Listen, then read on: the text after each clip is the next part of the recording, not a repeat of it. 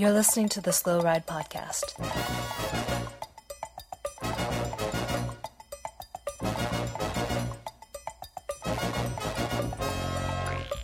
Bikes, advice, and rumors straight from the source. the slow ride podcast dot com and on Twitter at the slow ride pod.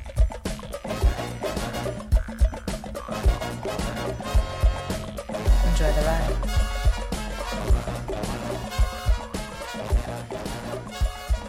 Hello and welcome to the one hundred thirty-first episode of the Slow Ride Podcast. This is Tim in Orlando, Florida. Hey, this is Matt in a blue state. And coming to you from Boston, Massachusetts, this is Luigi Classicomano. Oh, Luigi Classicomano. Tim, what happened down there? Well, I gotta say that in Orange County, Florida, we totally cleaned house. I thought we were looking pretty good, and then um, then I think the Twitter. You could actually probably read my Twitter timeline and see the uh, super rookie curse uh, in full effect. um, Man, with the Did, with so the, I I just can't believe that Hillary got caught with E P O, and that's what turned the election. Well, it is this whole race clean um, thing that we're getting constant emails about. Hey, real quick, you guys get these emails from U S A Cycling about race clean, right? Since you guys remember is about how they're testing people. I think those go to my old Hotmail account. They, they may. um, not not too surprised there that you still have a Hotmail account. But uh, I mean, I have a Hotmail account, and that's where my U S A Cycling and my spam goes, so, and where I have to try to retrieve my U S A Cycling password from when I forget it twice a year, and I can't because I can't get into that email anymore. Okay, so I'm assuming that most of our listeners that are U S A Cycling members get this email, and I just want to bring this up, that with six more race clean tests conducted in October, we've surpassed our goal of one hundred thirty-five tests for the year, and we're up to one hundred thirty-seven. And you're like, okay, that's cool, but does six tests really seem like a lot? I mean, I guess it's like one every week Whoa. and a half. But how many did they used to do? They probably didn't do any. In yeah. two thousand fifteen, they did forty-five. So that's tripled. A pretty big difference then. Yeah, yeah, they've tripled it. It is triple, but it just seems it still seems low. Um, well, now I know a couple people that have been tested that are here in Florida that have like posted their um, their race clean letters on like Facebook after they get them, which is a pretty cool thing. Stronger riders um, makes uh, sense that they'd be focusing down in Florida there. Yeah. Well, so that's what I thought, right? And I was like, oh, because I haven't seen this, any within this email. It talks about like how they caught an, an athlete this month, a guy named Tim Root out of Idaho, a forty-five-year-old uh, athlete, mm-hmm. masters racer. Surprised. And but if you look at like the data on on who they've caught, there's a lot of Texas um, individuals that have been uh, caught this year. Uh, Florida seems a little low on the. Uh, You know, I think most people would probably expect a, so, a higher so, Florida rate. So what you're saying? U S A Cycling shouldn't even have jurisdiction. That Texas is its own country. What the? Yeah, so that's bullshit. Five people have been caught so far with the um, race clean. Three are from Texas, one from Idaho, and one from Wisconsin. And what's what their do they average all have age? In common? I, I don't yeah. know. I'm assuming that they're just all masters racers. It's possible. So like. Older white men ruin everything, even cycling. even cycling. Now, this gets into this next point, um, little guy, which I, I know um, know you're getting at. And Spencer, we had discussed this, that like there was obviously after the election, you know, there's that classic story of like the Canadian immigration website going down. It seems like every four years that website goes down after the election. And this harkens back to an old uh, – you, you had a good question that you wanted to ask – that harkens back to one of our first episodes on the Slow Ride Podcast. That if anyone ever goes into the deep, deep cuts, almost to the Squeaky Wheel podcast episode, we used to do this thing where we asked one good question every week. And mm-hmm. one was, um, where would you move for cycling? And you brought this up. I'm like, hey, it would actually be pretty cool to, to see if any of these changed, or where would you move since Canada is off the table because the immigration website's off. So where would you move as a cycling aficionado um, well, post-election that's, blues? That's easy. I'd just go to Belgium or France. So you moved to Belgium oh, or see. France. But no, I liked how you actually see. set a caveat to this question. You were like, hey, that's the easy one, right? Like Belgium, yeah. France, and you were, or Italy, I'm assuming. Yep. And you were like, all right, you got to go to next level. So, we got to so go the, like the question, we got to go indie rock. Yeah, the question is, if you're going to leave the country, if you're done mm-hmm. after this election and you got to go, you got to get out while the getting's good, but you're a cyclist, you're a, you're a bike racer, and you want to you want to build a new scene from the ground up. You want you want none of the bullshit, only the good stuff. Where can you go that does not have an established cycling scene that you can build it up? You can become the national champion. You know, like you can oh. you can bring the first U C I races there. You can you can create it in your own vision, and uh, and and go from there. Like what what countries would be best for a bike racing scene t- t- for utopia to build our utopia that well, don't currently have one? Like, you can't say it's, you know, the Czech Republic because they, they have a bike racing scene. So, well, I guess that, like, so before you put up this interesting caveat, my take on it was that I was going to choose Portugal because I thought Portugal would be a yeah, great, great good. country that's kind of on that um, B level on the World Championship. You mm-hmm. know, like, yeah, they have Rui Costa. They have some, um, the that's Tour of Portugal.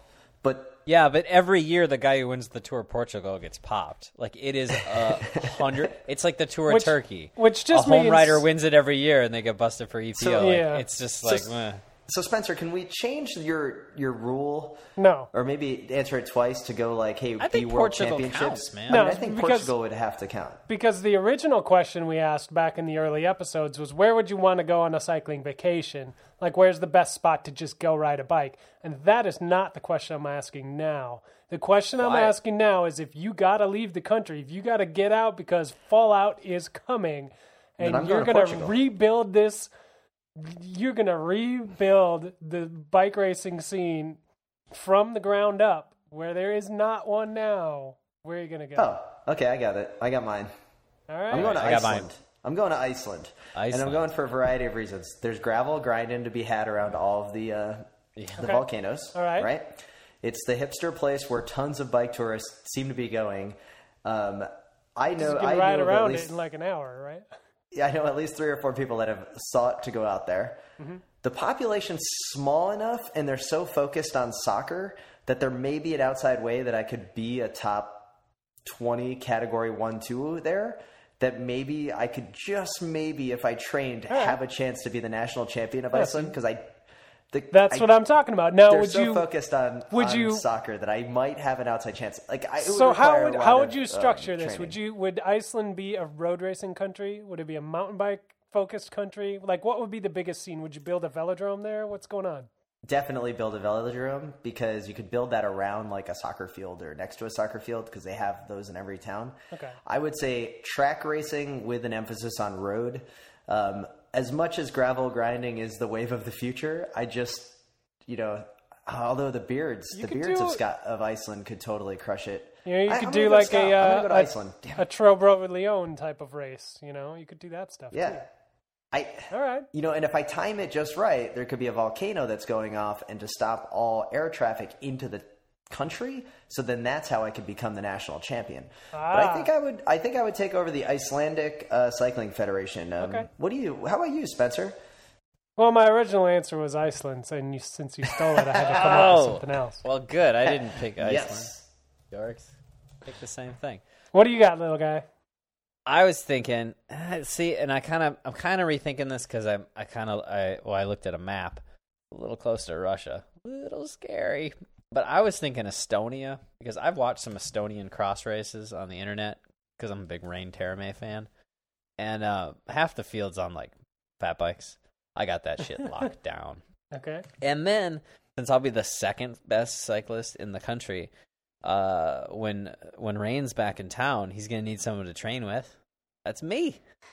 All that right. means I'm one I'm one step away from the pros. And he can put in a good word with the Katusha feeder team or something. Or the, I don't know what team he's on anymore. The silly season, as Tim would call it, and I don't know where he is. So Estonia, I'm gonna go to Estonia. It looks. I think lovely. Estonia would be good. Yeah, you know, I think I think Spencer could get away with Cuba. Do I they, think Cuba's got a lot of potential. Do they? Well, it's, what about uh, New Zealand? Do they have cycling there? Well, don't they have Hayden Godfrey? okay, okay, you're right. What guy. about Australia? They don't have cycling there. That's for definitely sure. not in Australia. Uh, they have okay. triathlons. So now I'm thinking, what about uh, what about we just all pick up and head down to Namibia and really blow that scene up? Just really see, make it hit full stride. I hear they're you know? too fast there. See, we may that, not be able to beat thinking... Dan from Nam, but we can, you know, we can, you know, be his support team. No, no, no, no, no, no. We could East. kidnap Dan from Nam, assume Wait, his identity, and then that's how we'd get into the Olympics and all the other great stuff that he's able to accomplish. So we could, like, this could be like a long-term play, right? Like, we're his domestiques, and uh-huh. then all of a sudden, like, oh, Dan got sick. We're growing the hair out. We're we're growing the beards out, you know, like the whole time. He never We could be his backing vocalist, and then suddenly he just kind of, you know, goes ah, away. Okay. That's a little darker than I was going to take it, but, you know, I, I mean, I feel like there's uh, the... Hey, there's skeleton. only one Beyonce out of Destiny's Child, you know? Like, that's, I mean, obviously that would be me, and but so, I mean, you so, guys can come along for the ride. So Dan from Nam is, is our Beyonce? Yeah. You might be the manager or something, Tim. Yeah. Um, all right. But I think the skeleton is there. It obviously produced uh, Dan and some other great cyclists from Namibia, but uh, it could definitely use a bump uh, up on the uh, charts, on the world scene charts. I so I think we could get again, him up in the top twenty. Again, I don't know how much credibility you may think that we bring um, to the table, but uh, um, I don't know if it would really help bringing Namibia um, to the forefront. But I do think that we could bring Iceland to the forefront just by our pure... Um, Uh, looks and it's uh, our know-how, our race promotion skills. I mean, we, we are take all from Minnesota, so we got that kind of Norse. Yeah, I'm going to look thing. It up. Iceland Cycling Federation. Okay. Let's see if there is. While you're doing Iceland that, speaking of Dan from Nam, I have a I have a question. It's very off-topic, but um, we were talking about his Instagram account for his kitten the other uh, episode, um, Major Biscuit, and I had a revelation earlier today. Why is Major Biscuit's name Major Biscuit and not Major Rusk? Yeah, it's a oh, good question, That's Dan. a good question. Explain Dan, that. Dan, we're going to need some answers. Yeah. My so, cat makes biscuits, not yours. You're going to have to tweet at us, Dan, and let us know uh, why, what the disconnect is there. Is this cat he's losing Americanized? His Namibian edge, I think. That's what it is. Yeah, it sounds like he's uh, definitely getting Americanized. All right. Um, hey, eyes. I just did a quick uh, Google search for the two thousand sixteen Icelandic National Road Championship. Now, I'm going to butcher this name. Imagine that. But it is Gudmundur Robert Gudmundsson. And no one is listed as winning second or third place or any team listed um, for the team time trial. So maybe he was the only person that entered the race. So good job, Gudmundur. Um Mad props for your ability to pull off so, the national championship. So what you're saying hey. is, is a medal is possible for one of us. Well, what yeah, I'm thinking just is just like that, when we used to do timed events on the track here. Yeah, state champion. There may be a way. Um, you know, we could probably at this what point, about, since um, there's only Tim. Tim, while you got your Google fingers going, can you check Greenland as well? Because uh, uh, well, just a second. Way. There's only five five people listed on the um, national road championships. It's a one hundred eight kilometer race. Mm-hmm. For Iceland. Um, now, See, no, they did a wide angle podium. We may just have to do a, um, just to edit. I mean, I think at this point we could probably get away with just uh, editing the uh, the list on Wikipedia to say, like, Tim, Spencer, and Little Guy for the podium of the yeah. Icelandic National Championships. Yeah, so if someone wants to go ahead and do that, that would be fantastic. Um, and Little Guy, or Spencer, there is not a uh, Greenland uh National so maybe, championship. So maybe that's where we go. Maybe we can build it there. You think if we build a... People even live in Greenland. Yeah, it's perfect. If we build a... Gotta have a population of like less than the Twin Cities. Now, eight days ago, guys, we did get a question from longtime listener and supporter of the podcast, Paul Buchanan, who emailed us, and it was right after we recorded. And um, and he and he's like, hey, can we get everyone who listens to the podcast and has an N B C uh, sports subscription to hit up N B C about adding a U C I cyclocross subscription? So he's saying, like, why doesn't N B C just add a U C I cyclocross subscription? Because they already own the rights um, to the uh, to the broadcast of a lot of this, and we already have that N B C Sports Live um, yeah. app that a lot of us watch the tour on. He's like, wouldn't that make sense? Like, I'd happily pay an extra five bucks a year for the Euro season. I think that's a good idea. Um, What do you guys think? How awesome would that be? Yeah, it sounds awesome. It. I mean, they're either there's two possible reasons that they don't do this. One is that somehow, some way, it's far too technically advanced and they cannot do it, um, or they don't. You know, they can't uh, pay announcers to go over the you know the Belgian guy, even though they don't understand that we want to hear the Belgian guy. The other possible reason is they just don't even know that they own the rights to it and that it's even an option. And I think both of those are just as plausible.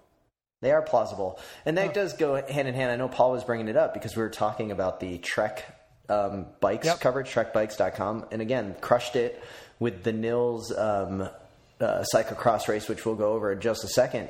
Mm-hmm. But, you know, it's, yeah, I think, Spencer, you're bringing up some some good points. Hopefully maybe we'll get invest in, um, investigated. I remember years ago there was talk of showing, like, Paris-Roubaix on a pay-per-view um, structure where, like, you could pay, like, forty-five bucks and just get the pay-per-view over the air. Um, but that was before the dark webs uh, made it free with just the cost of a virus being yeah. downloaded onto your computer. Yeah. Um, and then Paul did have an actual question. Um, hey, why don't Olympic champions wear a gold kit for four years? Do you think this would make um, the title more or less desirable by the professionals? So I don't know if he's talking about an all gold kit, but definitely the um, the gold bike and, and whatnot. It, he must be talking about an all gold kit. How yeah, do you guys something feel on that? along the cha- along the lines of world champ kit, where it's theirs for a year, you know. Yeah, but well, for four years. But it's be theirs for four years. Yeah. I what don't do think? think there's a protocol, but I think its sponsors wouldn't want that. You know, like they'd rather have the gold helmet, gold shoes, gold bike bullshit, and then have the normal kit and just have the announcers mention that it's, you know, the Olympic champion. Not having like a, a gold band instead of the um, world championship stripes. That could be yeah, cool. I don't know. I think what would be better is if there's, you know, like just like the left arm is left white and it's got like the Olympic rings on it or something, you know? Because the gold, even when we've had we've had riders with a bunch of gold, like Bettini did a lot of gold. I feel like it was hard to see that gold. You know, it, it wasn't a gold that popped usually. It, it if... would kind of look flat, and sometimes you could kind of not really distinguish it that much. You'd be like, what's wrong with that person's jersey? You know what would happen? If they made a gold uh, kind of skin suit, you know, for, for whoever the Olympic champion was, it would end up looking like that Fatoon kit, and everyone would vomit all over themselves every time yeah. they looked at it. I think they got to go with the rings. I think they got to do kind of like how we used to have the world, you know, like used to have like the World Cup kit. Yep. And the world champion kit, right? And they're usually both white with the, and one would have the, you know, they'd have different a different banding. It's kind of the same thing. Like just do part of it white and have the Olympic rings. Maybe yeah. have a, like so, a gold, one gold band, like or they, a gold uh, band like on the edge of the leg or something. Yeah. But just sort of subtle, you know. Is this what the if, most rational answer that's ever been given on a Slow Ride podcast question? I mean, uh, look, I'm about, I'm about to, I'm about to take or it off the rails. Me. What if we just did a, uh, a like an all white helmet with like a uh, a, a wreath um, around the top? You know, the uh, the Olympic mm-hmm. yeah. kind like of arrow wreath. wreath. Yeah, yeah, an arrow wreath. Yeah, yeah, just like uh, imprinted onto the helmet. So you were wearing that, and everybody saw your, your little crown of uh, what what is that shit that they like the vines? I don't know. You know, Olympic you know, vines. If Garzelli had ever won an Olympic, like in the time trial, he would have had. He would have had that cat on his helmet, and the cat would have been wearing that little like oh, laurel be, wreath or whatever. Yeah, that'd be great. I guess that little guy, you kind of convinced me that the um, and Spencer, you too, talking about like an all gold uh, kit would look a little bit too much like the foot on um, or Fatoon uh, kit. Even though I was a fan of that personally, or in principle, I was a fan of it, but in re- in reality, it was quite a disgusting kit. Yeah. Um, now, do you think that I? Like Greg Van Avermaet, the current um, Avermaet, sorry, the current uh, the current Olympic, Avermaet uh, Olympic champion, wearing the all red and black B M C kit. Now mm-hmm. that will be changing next year, I believe. There will be a new kit design with the T, the Tag Heuer watches sponsorship. Is it Tag Heuer or Tissot that's taken the uh, sponsorship there? Tag. I have no idea. Okay, Tag. So you know. Maybe what what would you think of that all red black B M C kit, but instead of the black um, portion along the chest, it was gold, so it was like a red and gold combo. That's fine. I just don't like gold, person personally. That's the problem. Gold, gold is a pretty yeah. tough color to work with. But isn't there a lot of white though? Like a white sleeve with the. I mean. I think that there needs to be more done. I think the gold bike, gold helmets, gold shoes is more is great as an accent, but it would be cool if there was like a gold signifier. And I, little guy, you might be on the right track with like some kind of banding or something on it. I mean, but I think the rule in pro cycling is the more uh, the more difficult it looks like to keep the kit clean, the more the more pro and cool it is. Yeah. So the the more you look at that kit and you're like, they must have to go through five kits a day. Like if the world champion has a kit on the team where he's like, that's right, I throw my kit away every time I ride. I'm the fucking world champion. How do you think that? Um, how does F D J all those years afford that? I mean, they, dude, I think I think some we need to get an exclusive interviewer with. interview with one of their sommeliers, because like he's probably got a, a wash day routine that is second to none, which reminds me, I didn't take my clothes off the line, damn it. Okay, but second to none. I mean, he's got to be good.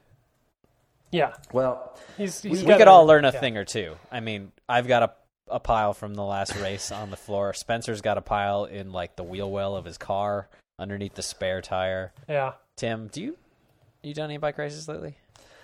Um, well, depends on what you call a race. I mean, I did do the, uh, I did do a cross race, uh, the, the Saturday before Halloween. I was, um, it was fun. Yeah.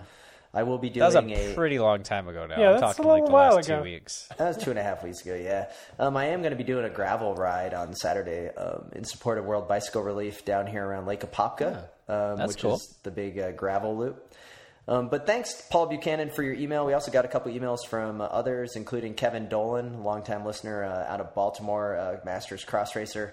Uh, he was he was begging for the uh, podcast last week because we were a little bit late. And uh, again, thanks for emailing us. We, we will try our best to get him up, but uh, you know, it is a little uh, tough sometimes when uh, when we're all on our uh, Zwift trainers doing what we can to uh, to be the next uh, um, great one, champion yeah, of Iceland. Right. Champion of Iceland coming. I mean, it, I, I like this. The, you know, the Icelandic flag is pretty good. You can make a pretty nice uh, national championship kit out of that. Um, but as Dude, always, have feel, you looked?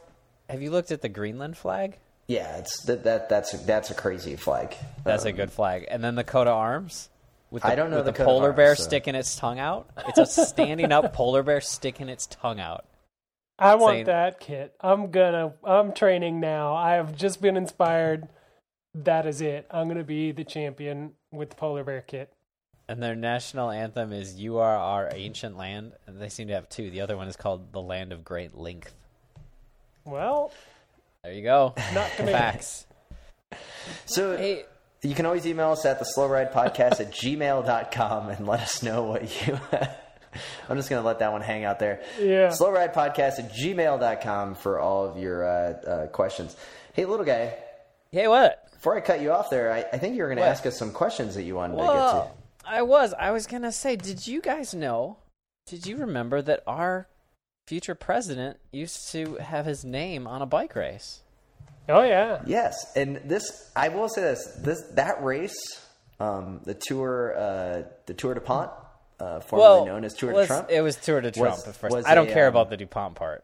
He, the, the Tour de Pont was the first time I ever knew of uh, of road racing because I saw it on T V when they were highlighting Lance Armstrong. I remember ex- watching it on a Saturday afternoon going, that is one of the coolest sports. And then I remember asking my parents for a road bike and uh, nothing really happened.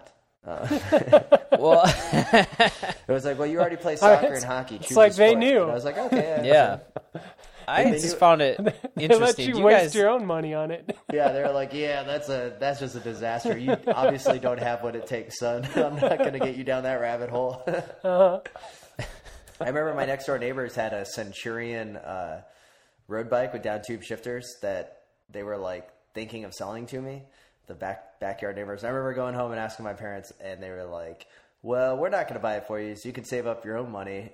And then I like mowed a lawn, and I was like, "Yeah, screw that." Nice. You made a good, good decision to wait to get in the sport. You would have just been a burnt out junior. Yeah, it's true. You know, it yeah. wouldn't have worked out. Well, do you guys know that? Uh, I mean, do you guys think? I was just surprised here. So, like, some he starts the race. He's all about creating American jobs. No Americans won for three years. Huh. That's tough, man. Even even I mean, even a Mexi- a Mexican won this race a couple times. I mean, he's supposed to build a wall to keep them out from racing that shit.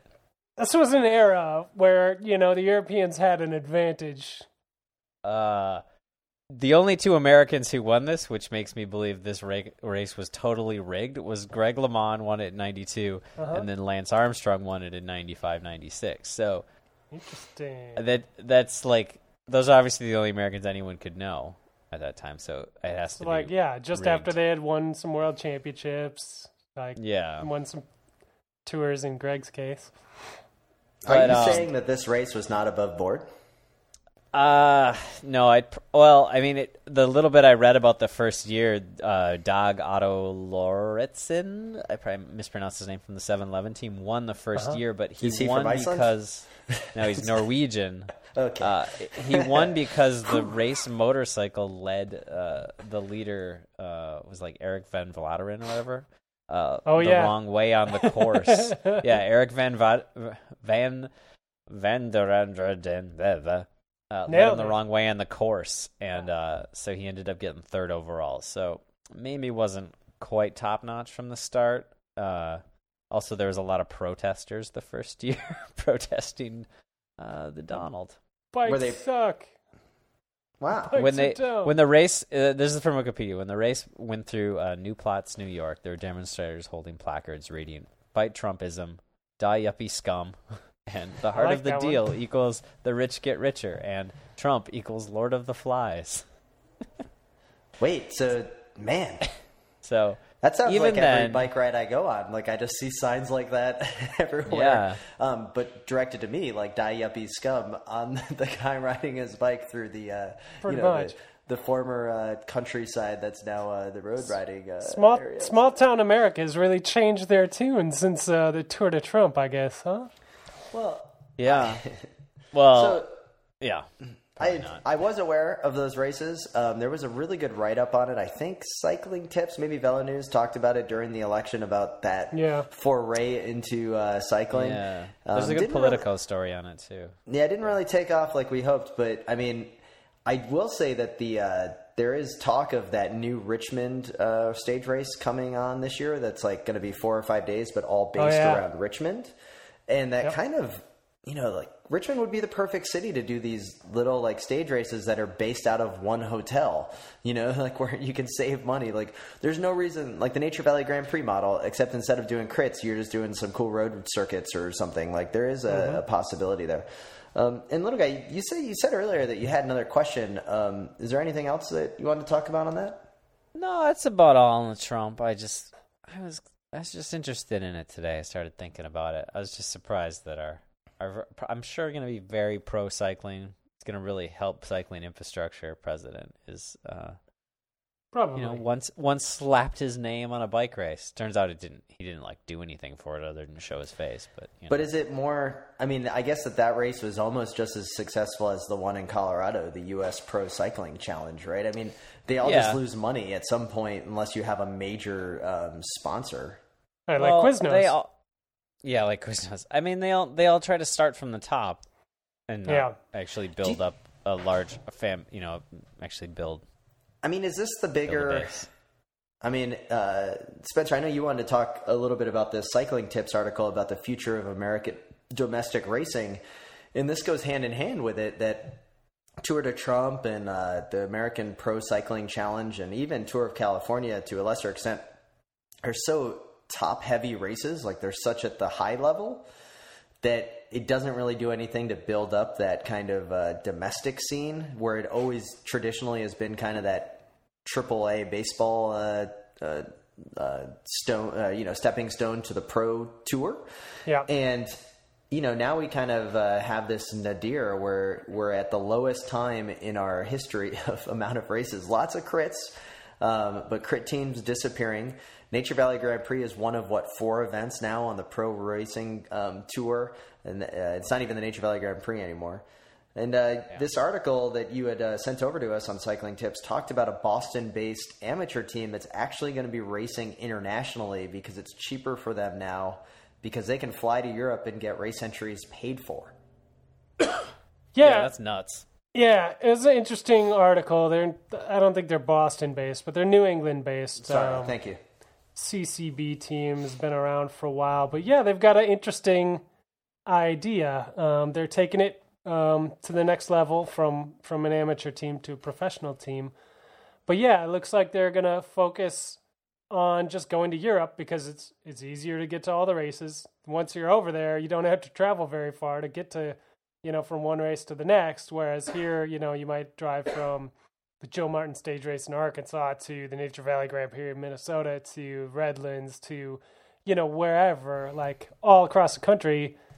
That's a lot of equipment to move around, a lot of bodies and a lot of people, and it's expensive. So it's it's funny to me that we're at a point where it's cost effective for a team to fly over there and base itself there for a while and uh, and really knock out a bunch of racing and probably get better racing experience, better, you know, training as far as, you know, if you're looking to make the next jump uh, to big time professional racing, like you need that European experience, right? Like that's all, all anybody ever says.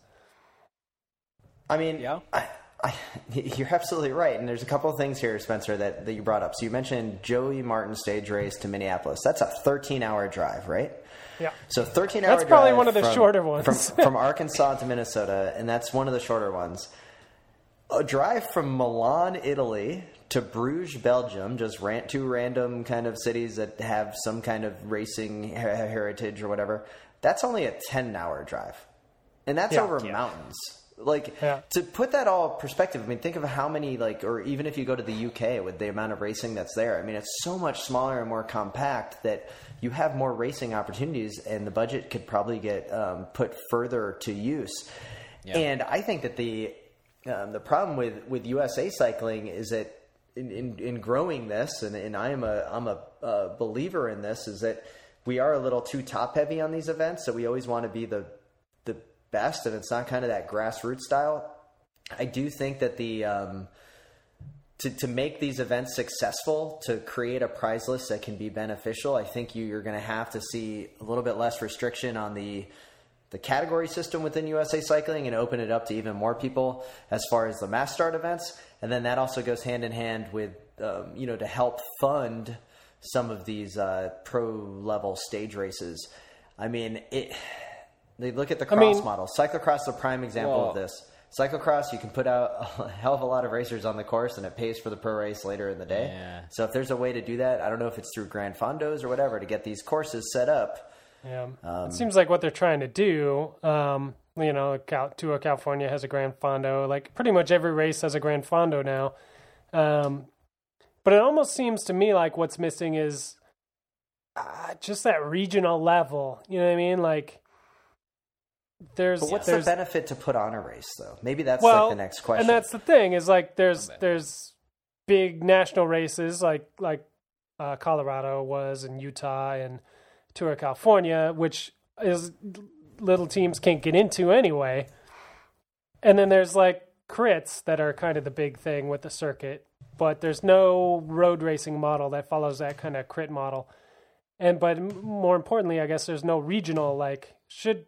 Should it be more like East Coast, West Coast, Midwest? Like, could you break the country into three and, like, have three separate, you know, point scales and, like, the top whatever, thirty guys from each region get to go to the actual nationals and fight for national championship or something along those lines? That's off the top of my head, so it probably doesn't yeah. make sense. Yeah, no, it probably doesn't work. Well, I mean, one, it's just, just traveling, right? It's just, like, you could be the best guy in the Midwest, but... at the end of the day, if you don't have, you're like, nah, I can't go at that time of year, and I can't spend the money to fly to, you know, right, whatever nationals are on the East Coast, you know. But you'd know where it was going to be, so that was your big travel thing for the year. You know what I mean? That that'd be great, but here's the yeah. here's the problem, guys. Here's the problem with both that, and like, I'm not trying to shoot it down. I don't really have an alternative, but until there's a benefit for a race promoter to put on an event, there's not going to be any events to happen, right? Like you need to be either A, make money or have a really passionate individual. And that's like Nature Valley with Dave Laporte for all those years. And we've seen the, the payback that racers give you for like putting on an event. Like they just get mad and complain. Think about how many races have been canceled that have been put on calendars before, especially at the national level. Tampa Twilight, I think just last year. And it's one of these things that you're just like, what do you, you know, like there's less and less races. So then there's less impetus to do it. You have less of the big names coming. And then you need to find these sponsors. It's a lot of work if you're going to make racing your, you know, to make money off it, to be the promoter, well, to put it on. Yeah, yeah, I get that. But, you know, like when Belgium is the size of New England or whatever, you know, and they're they're they have a national champion, and then the U S national champion has to deal with the size that this country is. Like, it's different. Like, the scale is so out of whack that it seems like there sh- we should maybe, I don't know how you bridge that gap, but uh, you know what I mean? Like, I wonder get... what the, the population, I think that this also has to do with that we have three hundred forty-five million people or however many living in the U S. I mean, it, it may be less. I, I don't have the exact right. number. But Belgium, you know, is so much smaller population, but such a higher rate of like riding and racing. So like, yeah, like here it's like, I mean... Yeah, there's a hell of a lot of areas that are the size of Iceland that don't have even a city champion in bike racing in this country. Right. Yeah. Well, I'm not saying break it up into each fifty states, but I don't know. They're, they're... If that's the case, someone would move to North Dakota and just become the king of the North Dakota cycling scene now that Pat Lanier is gone. Yeah. I mean, you could do that already if you wanted to. There's you could like do that. Races there a year. But that's that's what I'm saying is like, can you build a level above state champion that was important, that people cared about, you know? Are we like, talking for road or for cross? Because like for cross, the most important thing in the world is the Minnesota State Cyclocross Championships. Well, and I don't think that for road, is true. Nothing matters. Well, for everything, because you know we get well for for instance for cross, there's no. Everybody always says there's no national cross series, but there is. It's in New England. You know what I mean? And it is a series, and anybody can go from anywhere, but people from Oregon don't come out here to do it, and I do not blame them at all. It should be yeah. more spread out than it is, but at the same time, why isn't there a series in, in Portland or, or the Pacific Northwest, and why isn't there one in Colorado that generates these champions that you can then, you know, send... Wait, are you talking about cyclocross? I tuned out there for a second. Yeah, but there are series, but I mean, part of that is that there's the, it's the trouble of not... of having different promoters, and there's been different races that are ingrained, and and you, you right. can't get them all to like no, I know. come together to form a series. I feel that's the hardest thing. It's like if we could take the like half the best races in Minnesota and half the best races in Wisconsin and Iowa and just only do those races and never do the shit races, you know? Yeah. And just make make a three state series, you know, out it of those awesome. good cross races. Like that would be awesome, but you know, Can we? It's you can't you can't. It's hard to force people not to throw races, right? And right. it's always easier if you can't. But that's there needs but, to be some prestige put onto these ones. That's can that's we go what back I'm saying. A is, second, isn't there prestige on the Cross Crusades? I mean, that's like the longest running no, series in the so, U S, yeah. isn't it? Like I think there for is. some I mean, people, have, but not for had, a lot of other people. But they've created some champions. I mean, there's some like legit racers that have come out of the Cross Crusades, right? That's what I'm saying. Like so, there should be more. So I guess that the okay, I was just maybe that's it. Up. Maybe they're maxed out on champions. Maybe you never hey, know. The, that article on Cycling Tips was by Spencer Martin, um, so maybe that's why uh, Spencer started reading it. Like normally wasn't reading, and he's just like, "Oh, Spencer, I'm gonna read what uh, what my namesake uh, wrote." It's a good Is article. Go to cycling tips dot com. You, you go to a cycling website, and then you, you hit Control F, and you write Spencer. And then you... And then yeah. you go find everything that's Spencer related, and then you go, okay, now I'll read from the top. There's usually some pretty good Spencer news, yeah. Yeah. What's going on today in Spencer news in my Spencer feed? So exactly. again, another uh, good article from Cycling Tips. Um, I I guess that the one model that, you know, we talked about Gran Fondo, Spencer, and, and you were talking about those other ones, is the uh, race sponsor, or the sorry, the Slow Ride podcast sponsor in the past, the Gran Fondo in New York. And what's unique about that event is that everyone just starts together. So even though it's like three thousand people, but that's how they've been able to create an elite level race, because they have all of the um, Cat four five start in the back of the bridge, and then all the fast like one twos up front. And it's right. like a Wisport race. Did you guys ever do a Wisport race in Wisconsin? Just like a no, giant man. citizen You'd always race? Tell me about them. You never invite them. You go with you.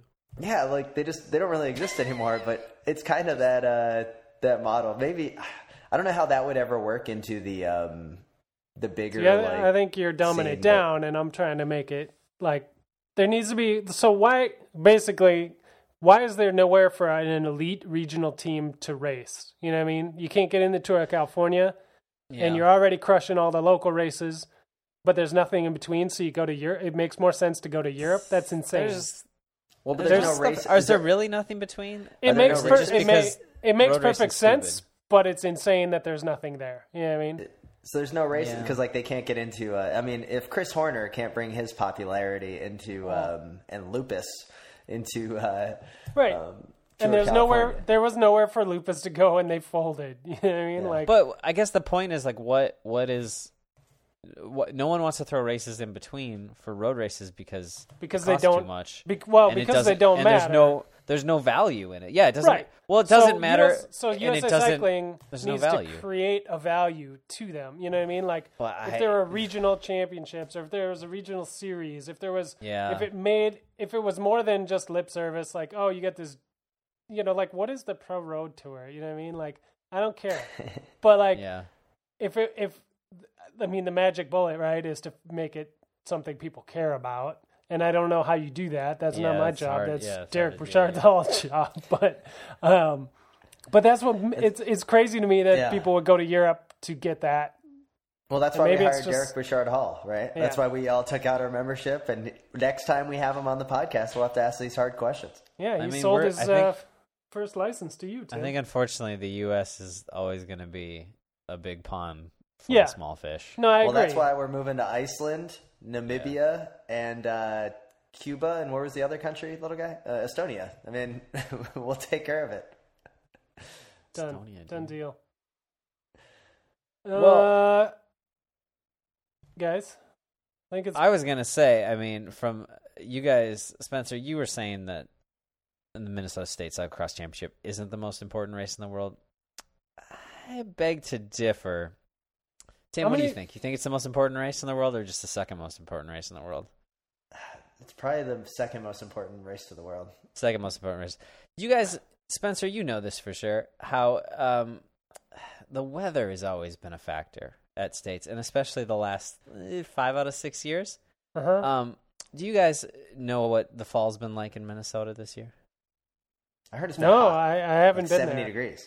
It's been unbelievably hot. It's been fifties and sixties every day. I woke till... up today. It was sixty, and I went back to bed. Yeah, because it was chilly. It was, it was like about sixty today. I've worn shorts every day. I've I've never been cold at a cross race this year. You guys know what it's gonna do on Friday night? No, snow. I it's hope. gonna fucking snow. It's well, gonna snow time. because it always snows before States. Like magic, they move it forward, they move it back. It still snows. Yeah, we've had Is it this weekend zero precipitation. Yeah, it's this weekend. Why it was are you sixty degrees at the this cross weekend? Because that's when we used to always have it. That's so weekend. early. That's right. They had it before, and then they switched it for Jingle Cross. We had it at we had it before Jingle Cross for years, man. Yeah, no, it only moved back for like two years. It seems so early now. Like we're not even. We're only two races into the the Victoria series here. We got well, Supercross heard, next weekend. And... I've heard that New England is like where like that's the national scene, so that's why. Yeah, so N B X is in December, and then yeah, we got nationals coming in uh, to Hartford in January. Well, that's we're like we we're like a third finish... of the way into the series or se- uh, season right now. We have to finish so we can go to all the U C I races, which are all ten to twenty hour drives away from this. This cross desert. Somebody, somebody should put one on in Minnesota. No, that no, that sounds like a horrible yeah. idea. Hey, yeah, guys, put one on in idea. Iowa in like late November. Wouldn't that be cool? Hey that guys, let's cool. talk about pinwheels at cyclocross. I have this that, wonderful Tim, idea, and this Tim, is what gonna, I'd like I'm to gonna, do about the I'm going to interrupt you right now because it's actually time uh, for for a preem. Oh, it is? Oh, now? No. Oh, okay. Oh, do you know? Now. Do you know how? Now. You know when there's a preem when you're racing bikes? How? Somebody rings a bell. Oh, wow. It's a preem lap. Oh, hey there, all you hosers. This is Manitoba Mike Van der Nam from Canada, and uh, you're listening to the Slow Ride Podcast, eh? But normally right now they're going, hey, what are we racing for, Spencer? I mean, at least that's what I'm saying when I'm on the front of the pack just driving the pace. Just, is that what you do for the premium? Just drive the pace? All right. I drive well, the pace car. It's you should you should drive the pace car right on over to healthiq dot com slash the slow ride. No, slash slow ride. There you yeah, go. Yeah, make sure you take out the, just put slow ride. Yeah, don't put the. You'll give it to deals. Those other guys. Because so what, you're, what you're going to find there is information uh, about life insurance, because Health I Q does us all a favor and does the hard work of researching the best deals for healthy lifestyles for cyclists in particular. They've got the data. They've crunched the numbers on uh, the the better life you're living through cycling, and they know exactly how much more money you should be saving on life insurance. So you can head over and find out. Kind of weird about that, Spencer, is that now that I bought a house, I'm doing some painting. I'm, uh, I have dad sweatpants, which have, uh, you know, primer paint on the side. Okay. Um, I've got a yard that uh, needs raking. Mm-hmm. Um, I'm pretty much becoming an adult. And like, I think the next step to being an adult is to probably have some kind of life insurance. And so it's kind of getting me to that level. And if I can save some money on doing the uh, health thing, I mean, I don't know. Everyone tells me I need life insurance. This is probably yeah. the way to do it. Would you it guys probably is. Me? I mean, think about it. You're going to be I up on the ladder. It. You're going to be up on the ladder trying to paint the eaves one day, and a gust of wind is going to come, and you don't know when that's when that gust of wind is coming. Yeah. It could all be over in a flash, so you should get over to healthiq dot com dot com slash slow ride right away. You know, actually, um, you can go on that site. If you click through to who uh, some of the people they talk to f- to get their uh, research, their experts are. Chris Carmichael is one of them, which is kind of funny. But if you click on him, it's like uh, you could take a quiz about bikes and, and bicycling uh, yeah. that he wrote the questions to. So you can actually, like, if you ace the quiz, you get even better discounts. That's a fun way to do it. What? Oh, I like it. Yeah. healthiq dot com oh, slash the slow ride. Check it out. We'd appreciate it. Yeah, just make sure you do healthiq dot com slash slow ride um, and not what Spencer just told you. But then other than that, we'll be good. I want to also thank all the uh, wide angle podium supporters that we have. Uh, I run into people uh, pretty much every weekend who are like, dude, I love the show. I'm a supporter. And it's super awesome. Uh, so I just want to shout out everybody that does that. We super appreciate it. I know uh, you do too, Tim, and little guy as well. I know he gets some some randos showing up, talking to him. Um, I do. I meet a lot of nice people. They always tell me how they love our show, hate all the other shows. I think they're big stinkers, especially they, that Meyerson guy. They're all like, what's that dude's problem? I, everyone just tells me how much they love me on the podcast. and That's weird. Just find you guys to be lame-os. That's weird. It's probably uh, true. No, but it's true. I mean, a lot of nice people. Yeah, um, run into who say nice up. Things about us. I don't yeah. know why. So I have a couple do. Twitter followers that have found me at the slow ride, or at the Super Rookie. Um, have chimed in and uh, said hello. It's always nice to have good conversations. And then also, we've met a lot of our supporters through the Twitter account at the Slow Ride Pod, where there's always some good uh, info yeah. going back and forth. And so, yeah, thanks to all those uh, folks. Um, you know, yeah. there's a couple of. The Crosshairs Radio continues to slay it as far as quality programming. That's to the next yes. level as far as educational. Um, yeah. I really enjoy that they don't do that in Europe um, broadcast, because I feel that it's like the info that people desire from our podcast, but they don't get as far as racing.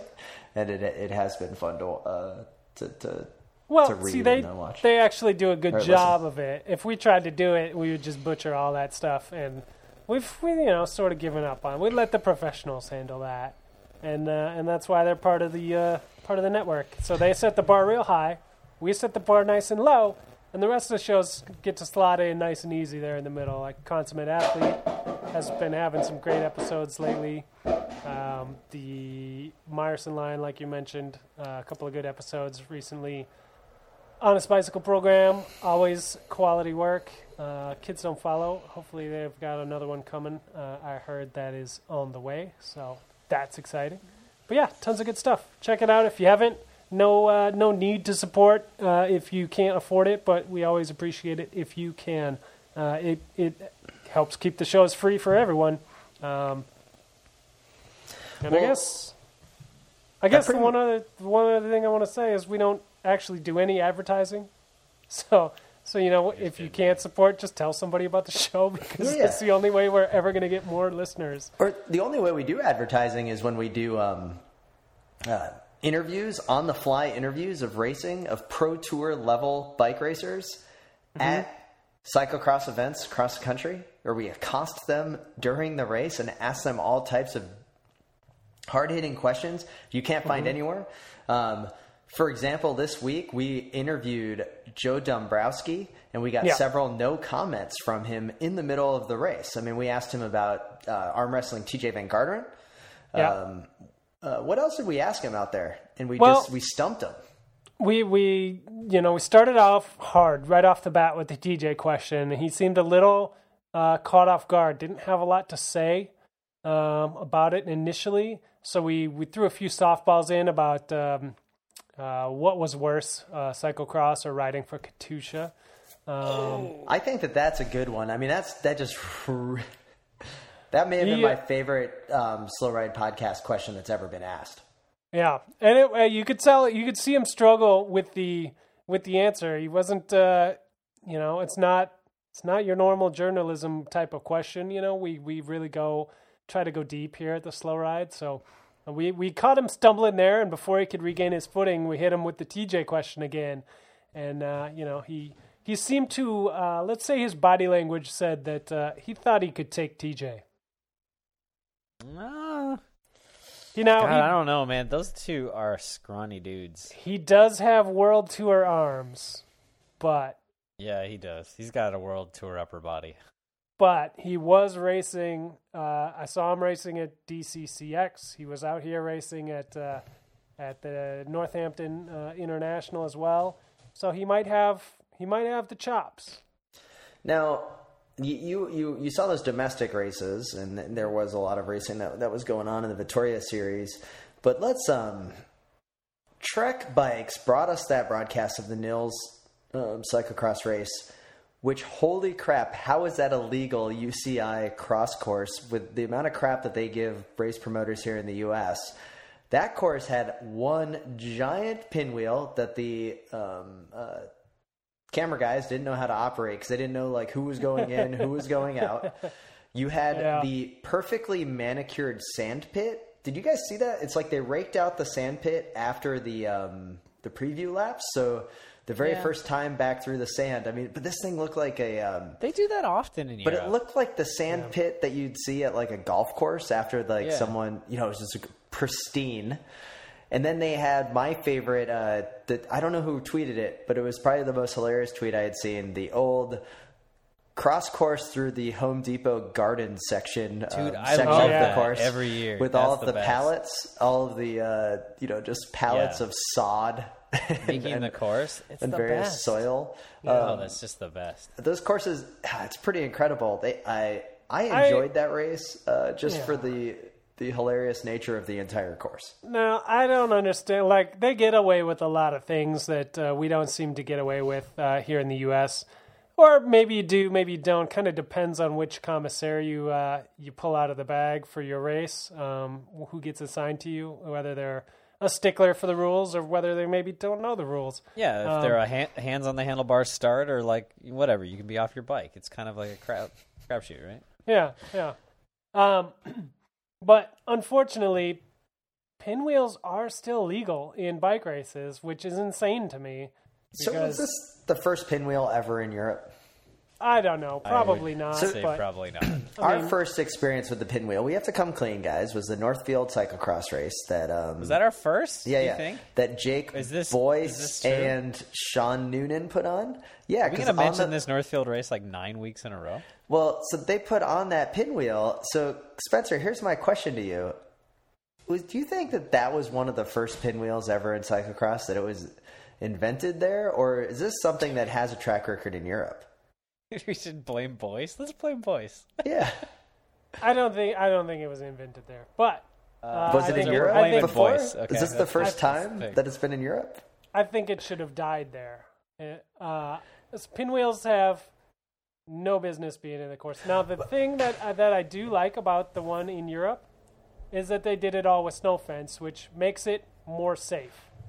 Sure. My, it, my main problem with pinwheels is not that they're stupid and ridiculous and just a cheap way to, to get some distance out of your course, but that they're generally just a piece of caution tape between two opposing directions of racing traffic, which is just a bad, bad, bad, bad idea, and it's unsafe for racers. And that's why I really hate pinwheels.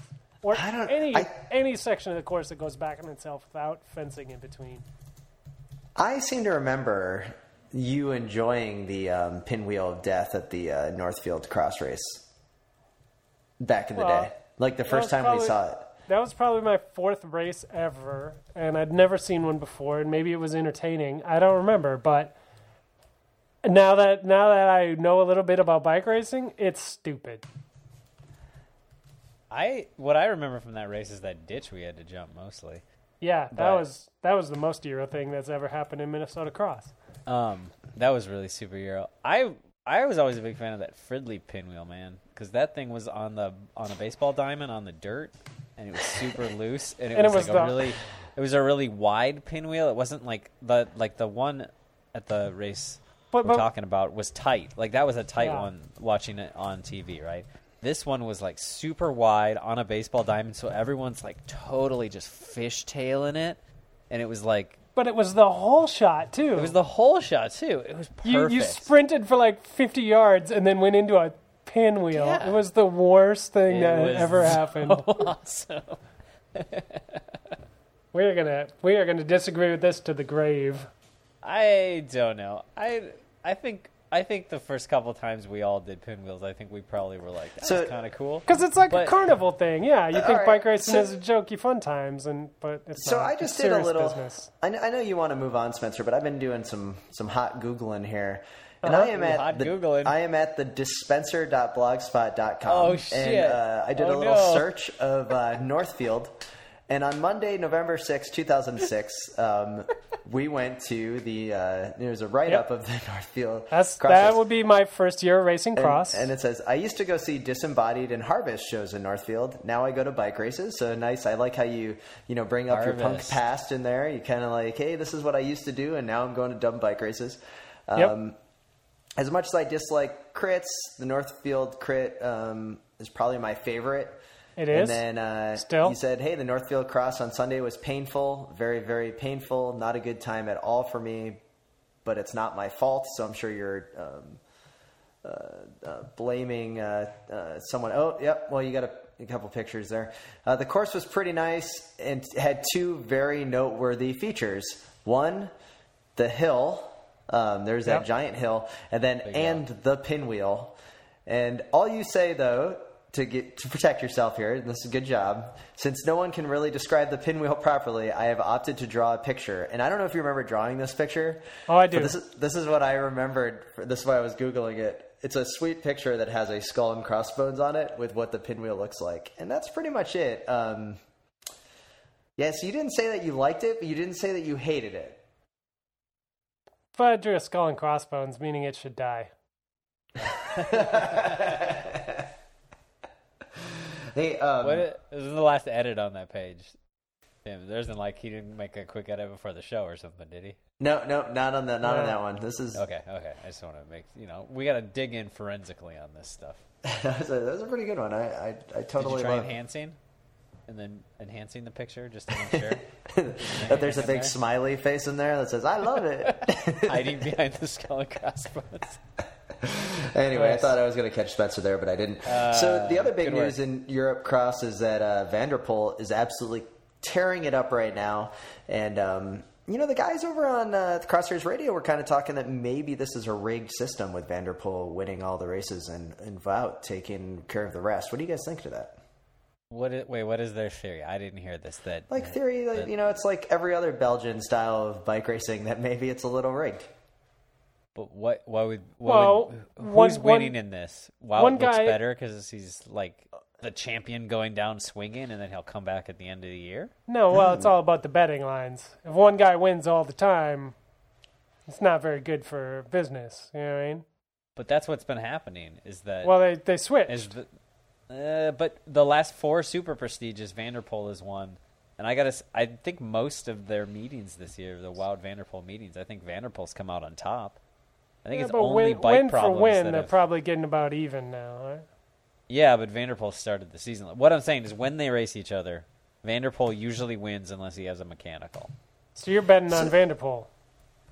Definitely. At this so you point, had a thousand dollars and you were betting on one guy. They've been building it up, so now Wout can come through at the which end is, of the season with the big is, wins, and they can all make, make out. This is just what Wout wants you to do. Yeah, you are falling for the trap, my friend. No, you guys, I You guys act like Belgian cyclocross better. Belgian cyclocross hasn't had any type of, you know, controversy or, um, you know, illicit oh. uh, um, things happen in it, you know, motors what and, and other about items. The fact motors. That uh, Van der Poel I still is Dutch. Find it hard to believe that motors are actually being used in professional racing. I'm just are you serious? That out there. Yeah, it's stupid. It's still stupid. They're it's testing stupid. All these bikes, and they're all not finding shit because happens. It's stupid. Oh, I'm, someone's going to use a motor. The second they stop testing, someone's going to use a motor. Yeah, well, the only person we know for sure that has done it, without doubt, has been caught already, and that was Ryder Hesjedal. Yeah. Well, and with that... That's um, why he's out of the sport. I, I he think was forced it's... to retire four years after the thing with the wheel spin. Well, guys, I mean... Ryder Hesjedal is going to get away with it, but George Hincapie totally got caught and had to, the, you know, oh. spend his time on the pine. Kind of, kind of damage. Mm, so, I'm going to have to check his Wikipedia page on that. I don't know. Well, dudes, I had fun uh, doing the podcast with you. Uh, as always, always great to talk to you. People can always reach us on Twitter at the Slow Ride Pod. They can also email us at the slow ride podcast at gmail dot com. Um, do you guys have any advice to any of our uh, listeners out there? Uh, you know, stay on the road. Hydrated. Stay hydrated. Hydrated. Huh? Yeah, uh, stay stay on the, the road. Yeah. Tim, keep your stick down. Um, watch watch out for icing, whatever the hell the icing is. Yep. So I obviously have a hockey game tonight. So icing is um is a pain. It uh, require actually I kind of like icing because I get a little bit of a breather. Because um, usually it's me icing the puck. Um, so, so do you uh, when you when you pass your fellow uh, ice skating aficionados on the on the road, do you wave to them, Tim? No, I don't, because um, oh. I've never seen any of them ever ride a bike before. um, I see lots of other things about these uh, individuals, but riding a bike is not one of them. Um, But, keep your you eyes know, above shoulder level, Tim. That's yep, all. I'm keep the say. Eyes high. Always wave at everyone you see riding a bike, regardless if they're wearing spandex or blue jeans. And, uh, you know, as always, keep the rubber side down. And with that, uh, we'd like to thank B K one of Rhymesayers Entertainment for his intro and outro music. We'd like to um, encourage you to go to the wide angle podium dot com to find out more about our network and the family of shows that we're a part of, and go to health I Q dot com slash slow ride to learn more on how to save for life insurance. Perfect. Nailed it. I think I nailed that one, guys. The Slow Ride Podcast. Likes, advice, and rumors straight from the source. The slow ride podcast dot com and on Twitter at the Slow Ride Pod.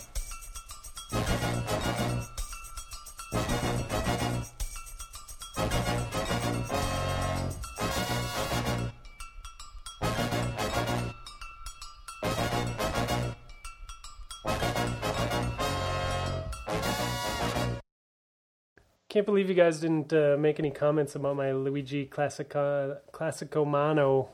I didn't get it. Reference.